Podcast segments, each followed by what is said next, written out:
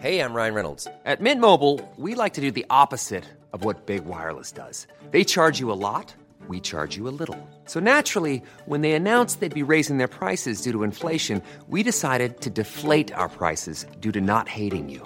That's right. We're cutting the price of Mint Unlimited from thirty dollars a month to just fifteen dollars a month. Give it a try at mintmobile.com slash switch. forty-five dollars up front for three months plus taxes and fees. Promo rate for new customers for limited time. Unlimited more than forty gigabytes per month slows. Full terms at mint mobile dot com.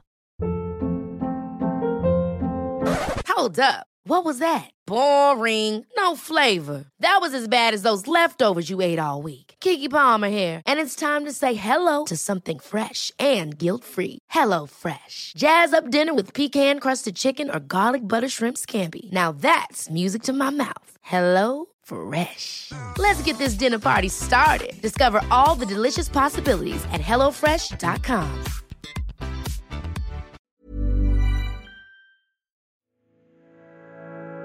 Crag of the high points, wind-swept coastal fields sun-baked by day, by night cast white by lighthouse flash.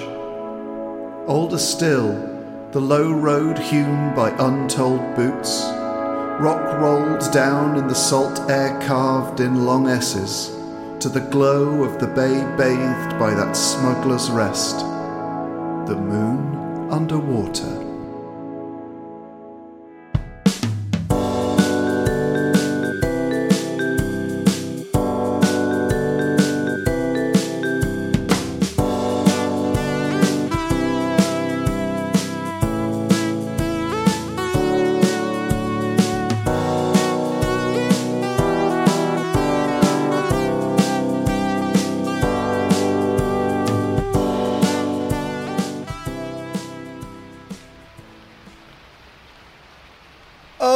What a time to be in the moon underwater, and what a view out of those beautiful bow windows, because, Robin, it's the pageant. I love the pageant, yeah. It's the Millennieve pageant, with Hastilude, Melee and Pas-de-Armes, all as far as the eye can see. Did you see the Pas-de-Armes?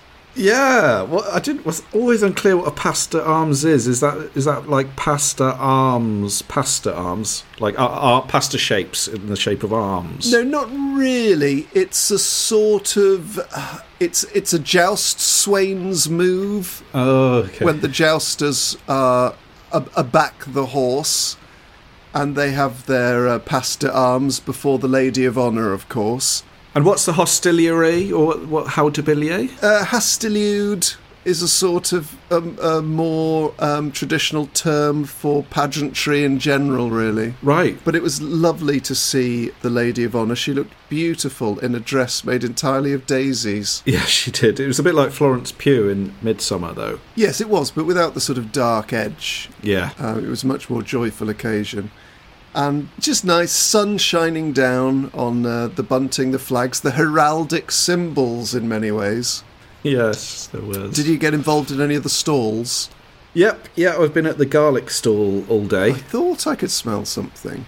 Yeah, still working on my stinkies recipe yeah. uh, as a bar snack there. Um, not many buyers, to be honest. Okay, well, fair enough. It's it's a work in progress. It's the perfect pub snack. It is, it is. You know, it's the sort of uh, R and D stage, isn't it? Research and development. Yeah, researching the garlic, developing the garlic, and also the, the deep fry. Sure, yeah, yeah. I'm getting high on my own supply as well. But I don't think we could have picked a more perfect day for our guest this week to come, and I believe the crowds are parting now as he comes amidst a mighty steed. The steed, he's not on it, he's amidst it, sort of swirling in and out of its mane, forelocks and stirrups, like a sort of haunting a horse in his own unique way. Haunting a horse is a lovely phrase, John. Into the pub walks the one and only Mister Al Murray. Hello, Al. Good day to you, fine fellows. I'll just, I'm just getting off my horse, or out of my horse. just, yeah. I'll just get out of this uh, fine animal. It's a bit like the Revenant, isn't it? Is it like yes, maybe that Revenant? Is it. Yes, maybe. I've, yes, I've staggered here. The half-dying horse. This is a terrible image. It's a bit like, well, you can have Godfather. You wake up with a horse, or Revenant. You wake up in a horse. Which would you rather? Uh, the the latter. Yeah, same.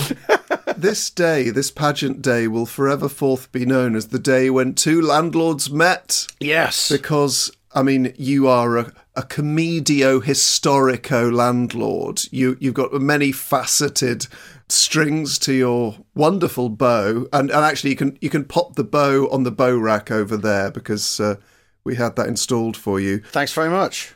But best known, I think, to many as the pub landlord. Yes. Um, uh, you haven't asked me, where's your pub yet? You know, where's your pub, mate? Where? How long were you a pub landlord before you became a comedian? How do you fit this around being a pub landlord? Um, my, my dear friend, um, it, it is a, it's a, uh, it's an act. And then we get into sort of a difficult explanation sometimes. Well, we're two people who sort of f- fell in love with a pub so much that we just made our own. I've made one in my mind. You've made one in probably every theatre and comedy club around the country at some point. Yeah.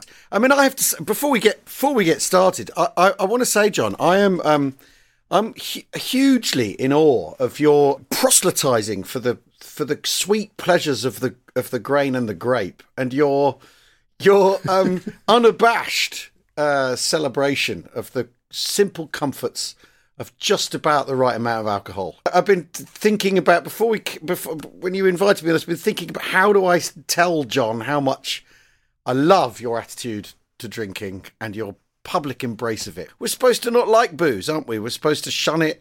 We're supposed to want to put it aside and not have it in our lives. And yet you hold it close. It's quite beautiful.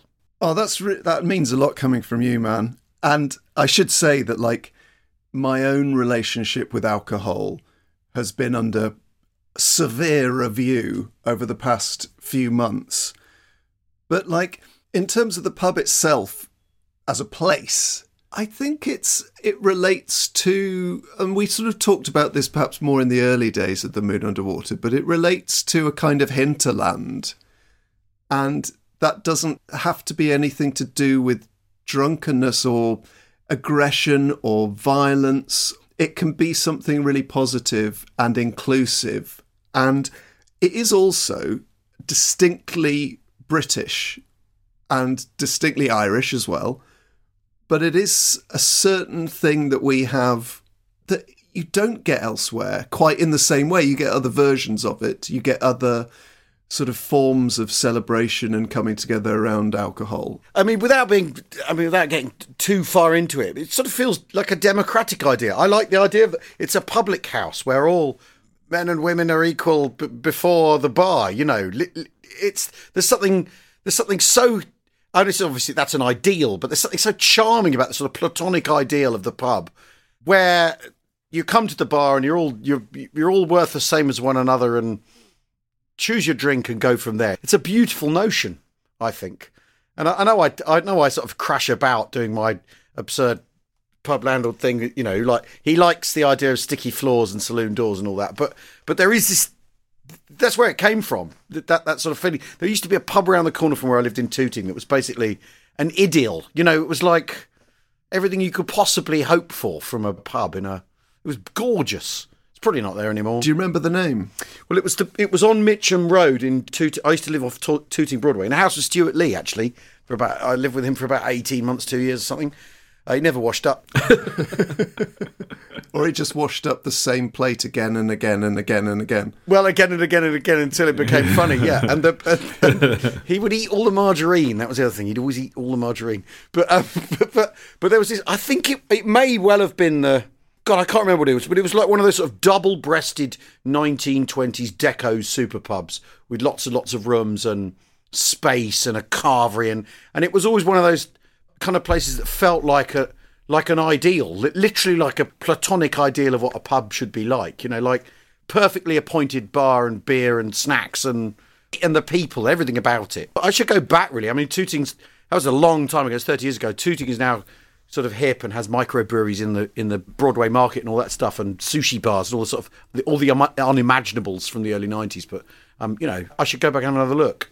So, was the pub landlord originally based on a kind of half awful, half affectionate view of the sort of landlord that perhaps you don't quite get in that way anymore, because that character has, you know, started off as being a reaction to a certain type of Britishness that has probably now almost come full circle and is parodying the same thing again. Yes, it's been it's been an extraordinary uh, Mobius strip of um, topicality.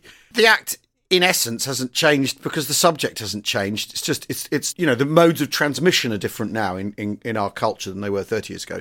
So yeah, you know, yes, it, you're absolutely right. But but really, with the, with the emphasis on kind of affection, because I think otherwise you end up sort of being snobbish and sneering at, at, at that that kind of pub life, which actually I've g- g- actually got a lot of time for, because again it comes back to the idea, if you come into a pub, it's where everybody doesn't know your name, is the other value of a pub. You don't know, you can be a perfect stranger in a pub as well, which is also like a real comfort, the comfort of strangers in pubs. There's so many things going on in in a pub in that way. And yeah, so yes, affectionate, but also like fine, I affection for the some of the ridiculous things that people end up saying and doing in the name of patriotism, or, you know, it's it's next door neighbour nationalism. I, I don't know. Have you found that, say, in the past sort of five years, you know, in the sort of post-Brexit, post-Trump world, have you found that's a new opportunity for the pub landlord, or have you had to be quite careful not to end up with the wrong crowd, if you know what I mean, if there is a wrong crowd? You always run the risk of a wrong crowd. You know, there ain't nothing you can do about that. I, I can't make windows into people's souls and know why they're laughing at anything they're laughing at. It's just imp- it's impossible in the end.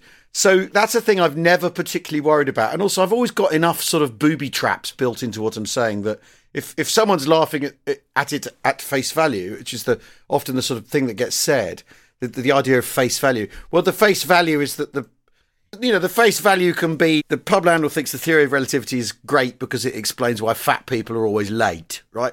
Because they're because the time moves differently around heavier objects, right?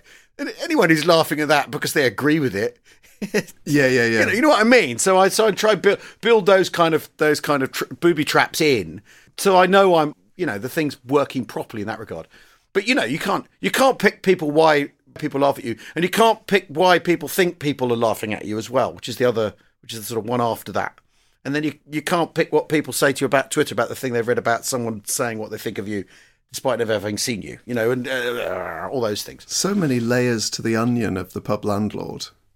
It's certainly an onion, yes, and, and yes, uh, but but I don't know. I mean, when I did ran in the two thousand fifteen election in in uh, South Thanet, you know, against Nigel Farage, but also against all the other candidates, because that's how it works, people. There were some quite funny people going, I never thought you'd ever do anything as unpatriotic as this. You go like, what? you know, what, what? What have you not been paying attention? And some poor lad who argued with me late into the night on my Facebook page when I used to do that sort of thing, going on about how it must be a young woman writing these updates because there's no way. Get away from the computer as quick as you can. He's manipulating you. So really mad stuff. It's really fant- really fantastic. And the conspiracy theories around me at that time were very entertaining and actually inform the, you know, you can write comedy out of those because they inform, a mind, they inform you of a mindset. You know, I was, apparently I ran in Thanet in twenty fifteen because I'm David, David Cameron's cousin. I mean, I'm not. but but you so- leave that to simmer on a... on a U KIP message board, and it becomes, or, or other mes- message boards, it becomes becomes true, you know.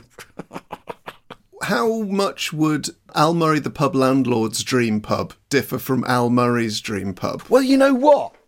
There's a, an awful lot of crossover because, you know, that we're after we we want the same thing. We want comfort and company and uh, solace and a ploughman's lunch and. You know, pork scratchings. There's there's there's enough there's enough crossover that we both want the same thing. But maybe uh, I want it to be, you know, uh, more mellow, mm. and I don't want the football on.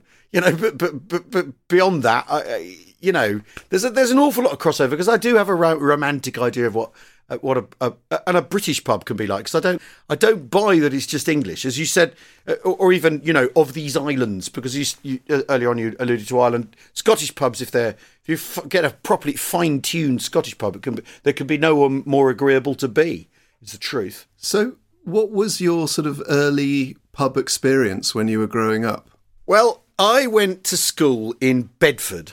I went to boarding school in Bedford, and we could sign out on a Saturday night. And they, I'm, I'm sure now they're all electronically tagged, people at, at boarding, boarding schools, and, you know, and geolocated everywhere they go. But you could sign out, and there was a pub called The Ship, which is right in the middle of Bedford, where we would all go and drink underage. No two ways about it. I'm not going to get it shut down now by saying that thirty-five years later, or even longer ago than that. But we would, for, fucking hell, forty years later, nearly.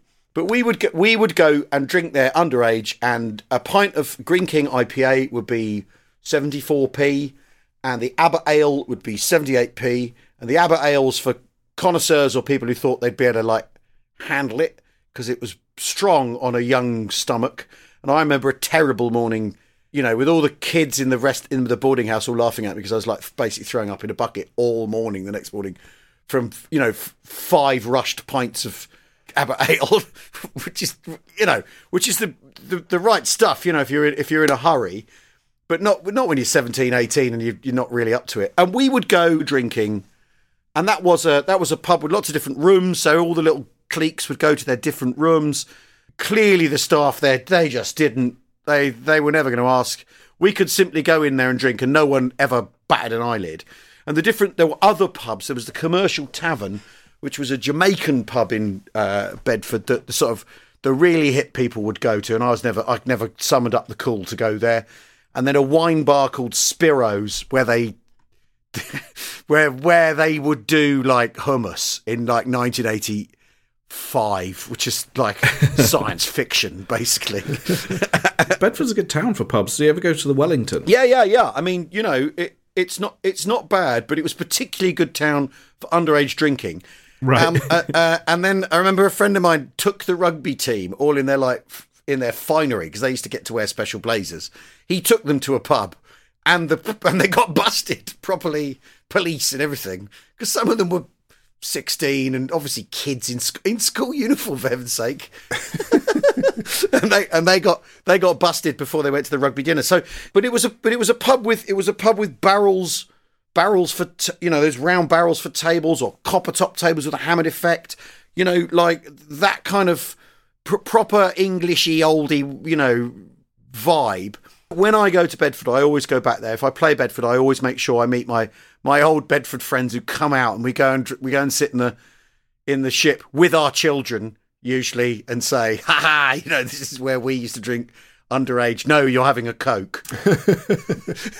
That's a real formative place for me, drinking experience place for me. And the doors had those latches, like on a barn latch, the doors between the two sides of the sides of the pub, so you'd hear the clatter of the latch and someone else would come in and you'd all look round. It was lo- lovely lovely that pub, and where I acquired a taste for pork scratching. I've got a feeling I might have done a gig in the Ship. I've definitely been to the Ship with my brother. Maybe. I mean, I didn't I, I mean, if there's a gig there, it's not one I know about. Um, it's got four stars if you if you look it up, you know. And uh, they've probably still got the Abbot Ale. When you imagine your dream pub, what are the sort of trappings, the style, the seats? What what does the interior look like when you walk into it in your mind? It isn't new. The most important thing is it looks like a habitat, like an inhabited place, that it's like, that there's worn carpet, that there is a sticky floor. If there's a pool table or a table, football table, maybe even, that they're worn, they're, they're, they're used, they're familiar. It's a familiar place that, that has familiar footprints in it. And I like the, the the idea of, you know, photographs of regulars. The Coach and Horses in Soho I really love, because there's all those pictures of Tom Baker drinking in there. And, and, and I mean, you'll know this, John, our lives are too peripatetic, really, to, to settle down on one pub that you go in five nights a week, where they would end up taking a picture of you and there would be your tankard after you died next to your picture. But that that feels like an aspiration. Um, and I've never managed to, never managed to make that happen, because life is life ain't like that, unfortunately. But yeah, it would it would it would have photos of regulars. It would have a combination of multinational staff working in it. You know, it used to all, London used to all be Australian bar staff, so unfailingly, and it was that was always that was always lovely. You know, it made you think that, gosh, Australia must be a great place. They're so hospitable. uh, and and then, you know, uh, there's a pub near near me, the Black Lion, which is right on the river um, in Hammersmith. And a friend of mine lives literally opposite it, which meant that during the pandemic, and they're amazing Polish people who run that place, so fantastic. During the pandemic, they they did, because they were they were running a bar in their garden, and, and so the river was, on a Friday night, would just be absolutely rammed with people getting drunk and, and basically, uh, you know, pissing on the towpath and all this sort of stuff. And the council would go, you need to do something about this. And he'd say, well, you need to do something about this. He dealt with the residents by bringing them all Sunday lunch every Sunday. And, and nice. So that kind of community and service, and, and but also wanting people to, you know, the basic thing of they want you to be, bar staff who want you to be happy, I think, rather than regard you as this colossal inconvenience. That would be the that would be the vibe, and the but but it would be it would be you know, not old school furniture. We don't do that. We want proper, recognisable bar furniture in the style of bar furniture. Maybe the odd le- like large leather, plush leather couch. Pub furniture, not, you know, uh, make made over pub furniture like like old pews and that sort of nonsense. Yeah, pews in churches are meant to be uncomfortable so that you pay attention to the sermon and the praying. I don't want to be uncomfortable in a pub, so I don't want to sit in a pew. It's as simple as that. I'm not there to be sermonised to. I'm there to luxuriate. You don't want to feel that everything you're looking at was bought in the same auction. No, or from the same like place that produces the same stuff. Yeah. To look like it's from an auction. Exactly. Oh, wonderful. A habitat, an inhabited place. Yeah. Warm, used and familiar. But also, I, I like that idea it's kind of curated as well. We were talking a lot about music on a previous episode, I think. And uh, I was asking someone behind a bar, look, they're playing really good music. And I was asking, oh, you know, did, did you put this on? And it was like, no, this is um, like trendy pub playlist one. On Spotify, so it's like this kind of fake curation thing. Ah, oh, oh. but uh, but that, that very often though, you know, you can't let too much light on the magic. If it was a good playlist, it was a good playlist. It doesn't matter where it came from. Yeah, exactly. You know, yeah, it's true. I wonder if there'll ever be an A I generated pub that just sort of, as you're approaching, it it sort of knows your algorithms of what you're looking for. Well, I suppose you put your glasses, your your. Your V R glasses on, and wherever you are, you're in the right pub. And then your mate opposite is in is in a wine bar, and someone else is in Hooters. I don't know, you know, like yeah, you like you take them off, and everything's just completely white. Like well, like the holodeck yeah. on the Star Trek Starship Enterprise, it's just the, the grid behind you. We were going to do that for my dad one Christmas because he never liked Christmas Day because the pubs were shut. Make a kind of V R headset for him. With pictures of the Wellington in Bristol in it. We never got round to it. The more we talked about it, the more kind of bleaker it sounded. Never got round, never got round to it. It's the, the, yeah. Oh, I haven't got round to that yet. Christmas Eve. Did you do the yeah. V R pub? No, I haven't got round to it yet. yeah. Yeah. Hastily improvised.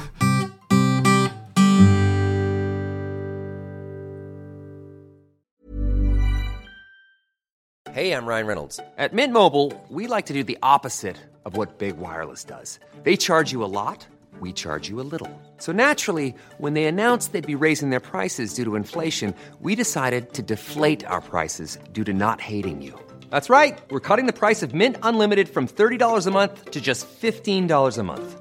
Give it a try at mintmobile.com slash switch. forty-five dollars up front for three months plus taxes and fees. Promo rate for new customers for limited time. Unlimited more than forty gigabytes per month slows. Full terms at mint mobile dot com. Ever catch yourself eating the same flavorless dinner three days in a row? Dreaming of something better? Well, HelloFresh is your guilt-free dream come true, baby. It's me, Keke Palmer. Let's wake up those taste buds with hot, juicy pecan-crusted chicken or garlic butter shrimp scampi. Mm. Hello Fresh. Stop dreaming of all the delicious possibilities and dig in at hello fresh dot com. Let's get this dinner party started. Many of us have those stubborn pounds that seem impossible to lose, no matter how good we eat or how hard we work out. My solution is PlushCare. PlushCare is a leading telehealth provider with doctors who are there for you day and night to partner with you in your weight loss journey. They can prescribe F D A-approved weight loss medications like Wegovy and Zepbound for those who qualify. Plus, they accept most insurance plans. To get started, visit plushcare.com slash weight loss. That's plushcare.com slash weight loss.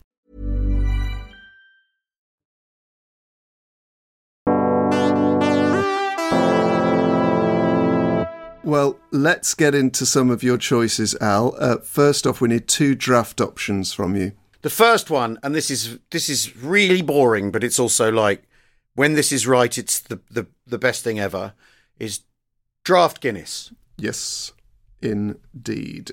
But it has to be draft Guinness from Grogan's in Temple Bar in Dublin, which is on Castle Street in Dublin. Ooh. If ever I play Dublin, whenever I play Dublin, we build, me and my tour manager, um, this wonderful fellow Adam, is my, one of my very best friends. We build in a travel day. You can't just go to Dublin the day of the gig and do the gig. You have to go the day before to make sure you get there. And that obviously means an early flight on the Saturday if the gig's on Sunday night.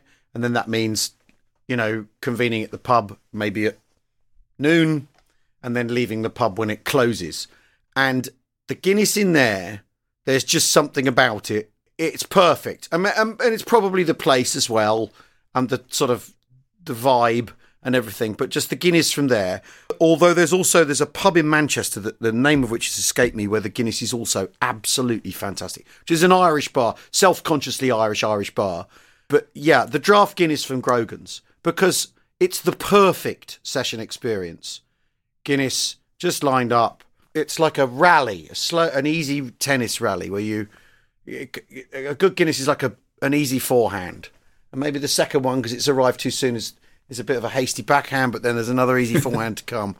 In that place, they just keep coming. They've got them all laid out as they're pouring them at such a rate that you don't get the pint you asked for. You get the next pint on the production line, and it just comes out absolutely perfect. And in there they have art by local artists that I've never seen anyone buy, that's got price tags on, but that's not the point.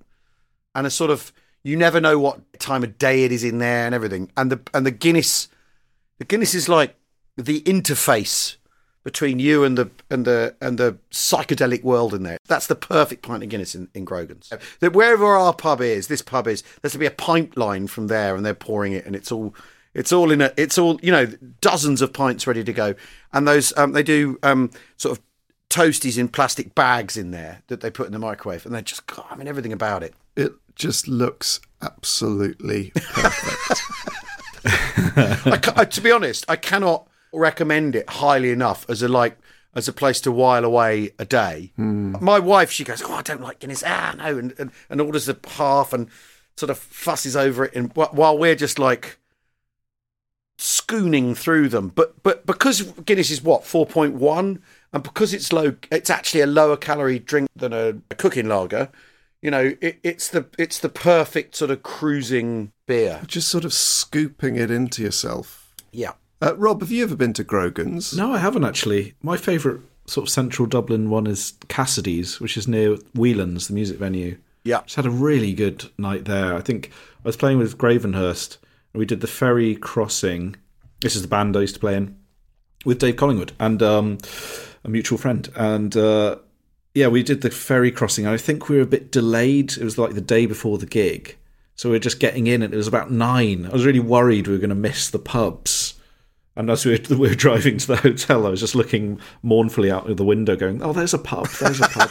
And then, then like we did get into the hotel and then out in time. And it was like that, that kind of, We we stumbled across Cassidy's, and it was just one of the best experiences, of, one of the best evenings of, of my life, I think, because it was just that you just get into that rhythm with the Guinness, like you're saying. Guinness tennis. Guinness tennis, yeah, and you always win.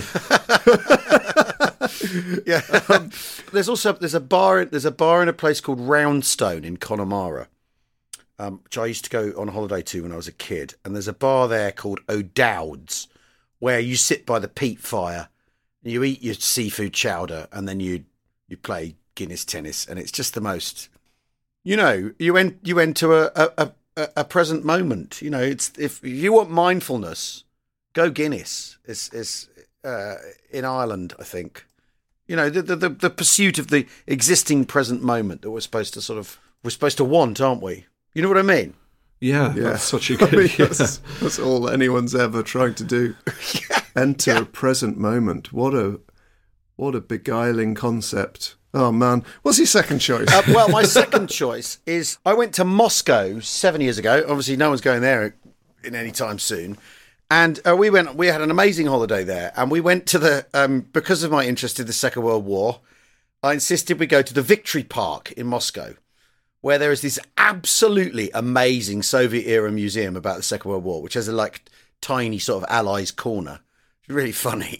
Uh, meanwhile, here's what the Americans and the British were doing, but they were didn't really make any difference. It's like it's extraordinary, and these gigantic murals, and and the sort of there's a monument outside it that is supposed to be one centimetre for every minute of the Soviet Union's involvement in the Second World War or something. And it, that just feels like they built a really tall thing and then they had to reverse engineer an excuse for the height. It feels really like arbitrary. But we had a lovely day there, and it was a perfect July summer's day in Moscow. You know, sort of thirty-five degrees, crisp blue sky, little white fluffy clouds. We'd gone past the tank park where the tanks are all off atomic ranges, so they're all really dangerous. You can't be in there for too long. You'll get radiation off you. And there was a concession in the Victory Park on the hill on the way down called Preval. I looked it up. I couldn't remember. I had to look it up. And we had a pint of whatever was on draft in Preval that afternoon that was an absolute desert island pint. Like, you, just the, the, the first hit of it, because sometimes with lagers, it's the first hit is great, and then you're halfway through and you think, what am I doing this for? This is a complete waste of time. You know, and, and like a bad book, you commit to finishing, getting to the end. Right? Yeah. Um, but yeah. but this was just like everything about it. The, the, the, we were on holiday, the sunshine, the crispness of the beer, how cold it was, the sweat on the glass, the novelty of drinking a Russian lager that I didn't know what it was.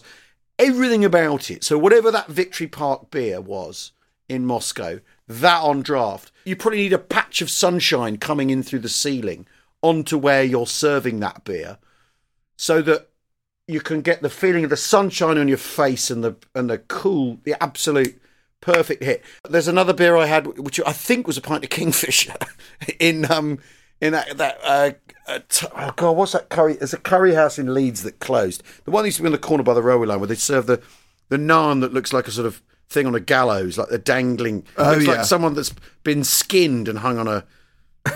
on a on a spike, and they've it's it's not there anymore. But for one night, got there just before they closed, and that was after a gig, and that was another. Everything about this pint is per- perfect, like the colour, the feel in your hand, the the coldness of the glass, the exact coldness of the beer, the bubble, the top, the everything, all the way to the bottom of the glass, and and. Uh, you know, uh, we, me and this friend again, this friend of mine, Adam, we t- we have this sort of like. We talk about those pints. We talk about those pints. John, are you, are you okay? Yeah, I think I might have just entered a present moment. Robin, you're a big fan of those lagers. Mm. Those sort of lagers that sort of rise on the horizon like the sun. They live long in the imagination. I think the hot day, it's that feeling of the coldness going down your neck and in, down, you, you can feel it going down. Yeah, yeah, yeah. But Paulaner, Paulaner, the um, uh, Hell's beer, you know, like um, yeah. I t- just before the pandemic, I took my middle daughter Willow. We went to Hamburg for a like long weekend. Me and my girls, we've got this thing about going to Germany. My elder girls, and so uh, we went to Hamburg and we went to see The Darkness. And I went to the bar and bought her a pint of lager. She'd never. She was eighteen or nearly eighteen. She'd never had a pint of lager before. She'd never seen The Darkness before. Five minutes into The Darkness with her pint of lager, she was basically having the greatest night of her life ever. the, the cold of the cold of the lager, the falsetto of Justin Hawkins, the, the, the, the, the absolute impact of the band. She went, "This is like Queen but noisier." And I'm like, "Yeah, well, yeah, there, there we kind, there we kind of are." That for her became like that's what lager's all about. So we have some. And it was all Paulaner in, in Munich, in Hamburg. So we, we I always have some in the fridge. And if she's over and she, she wants to have a beer, we sit and have a beer together. And it's like, it's again, it's that thing of the that sunshine lager, that absolute bah, thing on your tongue, you know. It's haunting stuff. It really Robin, is. How are you faring? Oh, good. It's good. I mean, my, my memory of that is I, I was in Granada. Yep. And it was, it, I think it was the hottest temperature I'd ever experienced before that incredible heat wave we had last year in, in London, in the U K, where there was a bar that had um, Estrella, but they were serving it with ice in it, uh, which, uh, you know, not, not putting ice, it, it was so cold that the beer was almost frozen. The glasses were totally frosty. And I do look back on that memory with some, some fondness. It was really quite powerful stuff. So far, we have the uh, entrance to the present moment, Guinness from Grogan's in Temple Bar, and the mysterious Preval pint in Victory Park with a patch of sunshine. I mean, two superb stories, two superb evocations of what a pint can do to the soul, to the mind.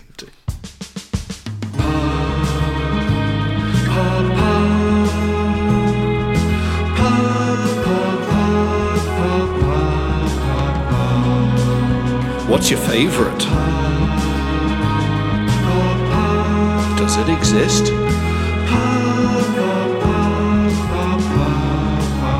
Pour me an ale.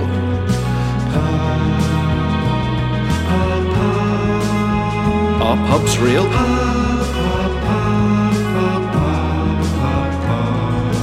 Pubs in the distance, shrouded in mist. Are pubs real? We must move on to your bottles and or cans, Al. I mean, you can, you know, you can keep your Madeleine, can't you? You don't need a Madeleine. It's a pint. Yeah. No, Proust had it wrong. Um, well, the what wines? There'd be two wines. There'd be, there'd be a red wine and a white wine. And the red wine is a toss-up between a Nero d'Avola from Sicily or a Spätburgunder. Um, which is which is like a German Pinot Noir, basically. What it comes down to in the end is that I really like saying German words out loud. Yeah. I'm amused by it. So what I've ended up on is a Spätburgunder Jechtinger Eichet V D P Ostwein Weingut Bercher twenty eighteen, right? Just because I, as much as I like moving wine around my mouth, I like moving German words around my mouth. I like the sound of German. It's like so beguiling. But I'm into that. The Nero d'Avola that I nearly picked is because during the pandemic, and it, it, you know, booze became my, you know, my life raft, but certainly um, some of the air in the dinghy, and uh, and uh, we very much, we you know, I think you know, entered that sort of deep time of the pandemic where you can't remember where it starts, where it ends, how you unpick the memories, which thing happened before, which other thing. But basically, on this podcast, I do the the Second World War thing I do with James Holland. We're firm friends, and he came out. We do a live cast every other Monday, or, or we we're doing them every Monday during the pandemic itself, where we'd sit down and we'd talk about history, talk about the Second World War, and we'd have our our uh, our listeners come, or viewers come on, our Patreons come on and ask us questions and banter, and or we'd watch an episode of Banner Brothers and talk about it, or we'd watch some old like uh, footage, or talk about get another historian. Anyway, one time. Uh, it just worked out that he could come round, and we sat in the garden, a beautiful sunny evening, and he brought two or maybe four, I don't know, bottles of Nero d'Avola with him because he'd just been in Sicily. It was, it was when there's that window where you could get away and come back. And he just finished a book about the war in Sicily and the invasion of Sicily and everything. So we sat and drank that and gone absolutely, like, totally wasted, like a pair of teenagers, like in a park, in the sunshine with the sun on the back and the people watching on the laptop, which was rigged up in the garden. And it was heaven. It was bliss. The wine was completely, you know, the lube in that encounter. It, like, um, it made everything go that much more easily. And I've got this really fantastic um, decanter that's like a horn thing that someone gave me. It's like a glass horn with two ends, with a skinny end and a fat end. And you pour it and the wine glugs out of it. So we just sat there drinking this stuff. And so, yeah, Sicilian Nero d'Avola. But for me, it has to be the Spätburgunder because, as I said earlier, I took I took Willow to uh, Hamburg just before, so twenty twenty. But three years before that, I I took her and her sister to Berlin. And we had the most amazing weekend in Berlin. With me dragging them around going, this is where the Reichskanzlei was. And this is where they burned the books in that famous footage. And let's go look at the wall. And I did all the history stuff. And in the evening, I would eat a schnitzel with a Wiener Schnitzel with chips and drink a whole bottle of Spätburgunder to myself, because they're both vegan and weren't, the youngest wasn't drinking. The eldest was like going, I don't like wine, Dad, because she's being like, she was having to rebuff her father's, you know, tastes and stuff. She was, she was sixteen. She was doing her job. And so I would sit there and drink this whole bottle, and I, and it was like a blissful weekend. So Spätburgunder for me, because it's a nice light German red, and German wines, I think we're not across really. Before the First World War, we imported all our wine from Germany, or most of it. Like, and then of course it became unfashionable for reasons. And I really, I absolutely, Rhineland wine is is, is incredible. So Spätburgunder, like a Jechtinger Eckert V D P Ostwein, Weingut. Becher. Hard to order in a noisy bar, I imagine. Oh no, you you, you do know. Your commanding German voice. Ein Spätburgunder, bitte schön, like that, and they, you know, they'll, they'll bring you the wine. Lots of money to be made uh, selling the paper for labels. Yeah. in, uh, think of the ink. Think of the ink. And what would be the white wine? I work with a, a one of my really great friends is a, a, a film director a, a, and T V director and everything, and he's a total winophile and. He has all these friends who produce natural wine and make natural wines and stuff. And he's sort of plugged into the natural wine circuit. And a couple of weeks ago, came around for dinner and he brought with him a thing called a Progetto Calcareus, which is a white wine from Puglia that's all dirty and organic, right? And, it, and I don't know if you're familiar with the orange wine thing where they let, leave the skins on and the wine, the, the, the wine ends up dirty and strange and everything. And it comes with like a bottle top, like a beer bottle. So it's not uh, like a convent. You don't pop a cork. It's not a screw top. Once you pop the beer bottle lid off, you're going to have to drink the whole thing. And it's got it's got sort of particles and sediment in it and colour and tone. But it's absolutely, it's just absolutely fantastic. You've none of the sterility of like modern produced wine, where what they're re- obviously really worried about is letting the notes hit you. So like a like a dry white wine where they've done everything they can to make it dry, so it's, you know, and, and best served cold and all this sort of thing. Could you give us a musical analogy here for the for the natural wine? Oh, um, well, I mean the, the it's someone playing the blues on a four string guitar. Right, nice, yeah. It's your, your C six Steve kind of. Exactly, exactly. It's not polished necessarily, yeah. But all the note, it's all the right notes, and the tone is is uh, paramount, and and. He he brought he brought around three bottles. He brought around the, the Progetto Calcareus. I mean, I, I've got that I've got that wine app for um, wankers, and um, and so you know you take the picture.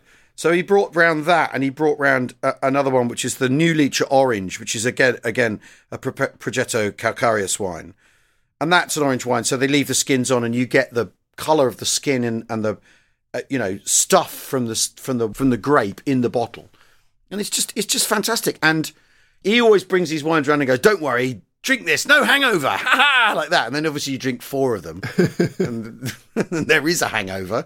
And there's no way of judging how much worse the hangover would be had you drunk four, you know, supermarket bottles or decent bottles of, you know, standard bottles of wine. But yeah, it's that stuff. I really love these dirty wines. It's the thing I've, I've got into in the last sort of, It last been working with him about four years in the last sort of four years, and he's always like saying, "No, no, no, you don't want that. Go, go this way. Try that." And uh, you know, I, I mean, I love basically any wine, but but this is the this is I think this is the way to go. You know, these sort of organic things. So we've got the Spätburgunder, the German Pinot Noir, and the Progetto Calcareus New Liter Bianco. Is that right? Yeah, that's it. Yeah, yeah, yeah. And it's not expensive. It's just like it's it, particularly. It's just it's it's it's it's it's completely its own thing. And I think there's something really there's something really exciting about that. You know, like finding a wine where oh well, I you know, I, I've never encountered anything like this, and it's great. And the labels are quite cool. They look like sort of periodic yeah. table yeah, squares. Yeah, yeah, yeah, yeah, yeah, yeah. Al, I actually. need to sort of mop my brow and maybe sit on a fainting chair or something. Um, I need to step out of the present moment. Well, we've got a fainting chair in the snug. uh, so we're going to hand over to the lovely Robin Allender for this week's Moon Underwater Pub Quiz.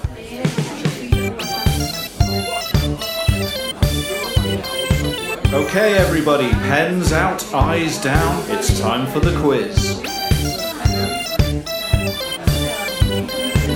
He played for Zimbabwe, but he was born in South Africa. I know Alaska is bigger. That wasn't the question. Put your phone away. Right, Michael Jackson's Funky Monkey have been deducted five points. Thanks, John. This week, it's a pub quiz in seventeen eight time with an extended drum solo and a gatefold sleeve because we're talk-abouting prog rock. Ooh. So, Al, you're a big prog rock fan, aren't you? Cool. So, in today's quiz, I'm going to read three sets of lyrics, not the whole song, but bits of lyrics, from the three titans of prog rock, in my opinion, King Crimson, Yes, and Genesis. Yes. Concur. For, really, you can con- concur? Yeah. Oh, great. That's good. Uh, Bill Bruford drummed for all three of those bands. Fun fact. So basically you've got three bands. All you have to do is match the lyrics to one of the bands. Does that make sense? Yeah. Cool. Uh, so, John, how do you... How do you, your prog rock's probably not your strong point. No, I'm... It's so weird because it's so me. Yeah. You know, I like Queen, especially like early Queen. I like Meat Loaf. I like... Zappa. I mean, you're so adjacent I like to this Zappa. Stuff. Yeah. Yeah. But I just never quite got prog rock. But I'm I'm I couldn't name you a single Yes song. But I'm excited to uh, I'm excited to have a go. Cool, great. Well, here we go. First one. This is question one. A carved oak table tells a tale of times when kings and queens sipped wine from goblets gold, and the brave would lead their ladies from out of the room to arbours cool. A lovely lyric. A lovely lyric there. Like, musically it's so interesting. Lyrically it's so ridiculous. Well, I think that's what's good about it. It's almost like it's it's nerdiness. It's sixth form, obsessive common room getting into this kind of obsessive subject. That's what I love about. Um, here's, here's uh, question two. And if God is dead, what am I? A fleck of dirt on the wing of a fly, hurtling to earth through a hole in the sky. And if Warhol's a genius, what am I? A speck of lint on the penis of an alien, buried in gelatin beneath the sands of Venus. And question three is... Battleships confide in me and tell me where you are. Shining, flying, purple wolfhound, show me where you are. Lost in summer, morning, winter, travel very far. Lost in musing circumstances. That's just where you are. So there we go. uh, three out of three here. Really? That's good stuff. I can even tell you the tracks. Nice. What were the bands again, Rob? That, so, yeah, you got Gen- Genesis, Yes, and King Crimson. Okay, cool. Um, I think we're going to definitely go to Al first for the answers to that. Folks, it's been a delight to chat to Al about the first uh, choices of his dream pub.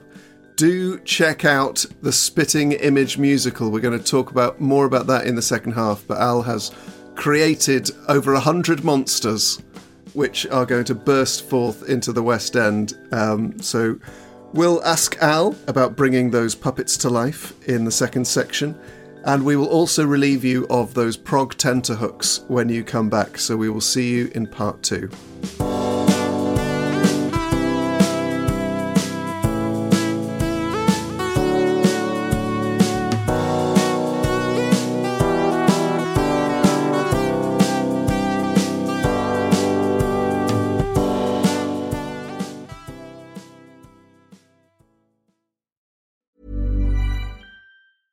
Ever catch yourself eating the same flavorless dinner three days in a row? Dreaming of something better? Well, HelloFresh is your guilt-free dream come true, baby. It's me, Keke Palmer. Let's wake up those taste buds with hot, juicy pecan-crusted chicken or garlic butter shrimp scampi. Mm. Hello Fresh. Stop dreaming of all the delicious possibilities and dig in at HelloFresh dot com. Let's get this dinner party started.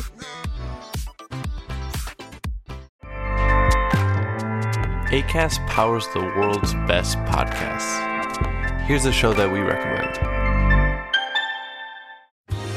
Are you a reality T V junkie? Do you ever think, dang, I wish I had someone to talk to about all the trash T V that I watch? Well, look no further, garbage lover, because Reality Gaze is a podcast for you. Hello, I'm Maddie. And I'm Poodle, and we're the Reality Gaze. We talk about all your favorite unscripted shows like The Golden Bachelor, Love is Blind, and T L C's big, messy behemoth, ninety day fiancé. And if you're driving to work, folding laundry, or just pretending to listen to your husband talk about sports, just put on the pod, and you've instantly got two gay besties spilling all the tea and reading these people for filth. So come at us, y'all. Find Reality Gaze wherever you listen to podcasts.